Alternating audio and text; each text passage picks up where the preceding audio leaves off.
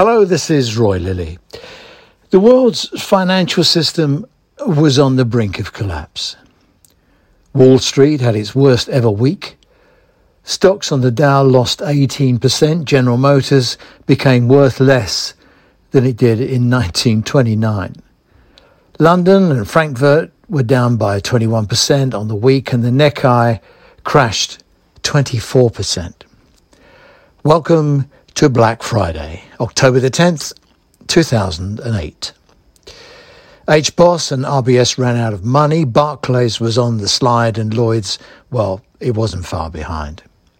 The then Prime Minister Gordon Brown, Alistair Darling, the Chancellor, and Mervyn King, the Governor of the Bank of England, got busy.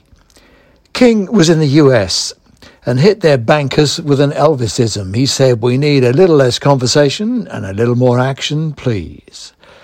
Having lived through the crisis, I think it's fair to say we knew something was wrong, but few understood how serious it was. The solution used taxpayers' money to refinance the banks, but given the global nature of banking, the bailout would have to be on a worldwide basis.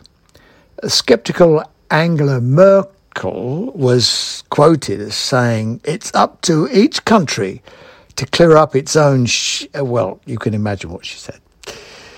A sleepless weekend of bargaining, negotiating, coaxing, pushing, and shoving meant that when the markets opened on Monday, we climbed out of the black hole, and the hole in the wall still dispensed money. Phew. We all got on with the day, and the rest of the world were persuaded and followed in. In Glasgow this week, the world leaders are once again on the abyss.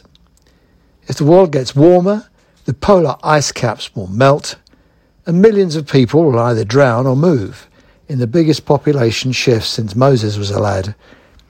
It's primarily a southern hemisphere thing, and most of the carbon blanket circling the atmosphere, warming up the planet Earth, is generated by the rich northern hemisphere countries. Countries run by politicians with elections to win, status to preserve, markets to keep buoyant, and business as usual to keep doing the usual things investment values, exchange rates, and pension funds, and all that rest of it good stuff, keeping it all on track.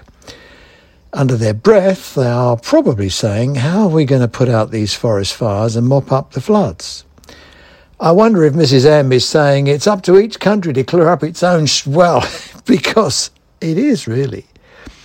At a time when the world needs another act of supreme leadership and statecraft, it's journeyed to Glasgow for COP26 to meet under the chairmanship of someone no one has ever heard of, other than he's a mate of Bojo, who himself turned up looking like he couldn't get a bed in a single end in Sauchiehall Street and slept in a doorway doing the.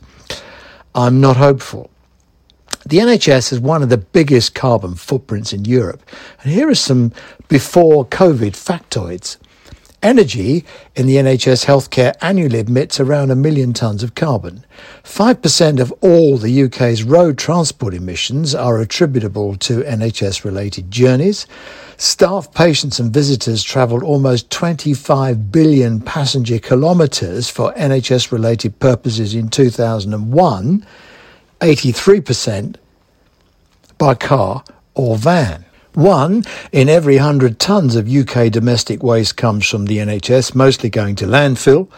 And if all acute hospital trusts eliminated the estimated 90 kilotonnes of CO2 emitted each year, when idle computers and screens are left on, the carbon emissions saved will be the equivalent to flying over 26,000 people from London to New York and back. If the NHS is serious about carbon reduction and any deal at COP26 will oblige it, it'll have to make a start on 10 tough things. One, provide all community staff and paramedics with electric vehicles or bikes. Two, ban bedside visitors to hospital except for end of life and maternity. Three, go digital first for outpatients and primary care and this time mean it.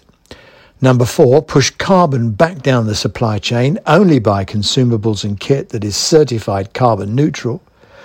Five, plant trees in every open space on the NHS estate. Six, use the estate footprint to generate wind and solar power. Seven, make all NHS premises carbon neutral, including 8,000 GP surgeries. Reward green journeys to work. Number nine, car parks, as they won't be needed. Turn them into staff accommodation. And number 10, work from home.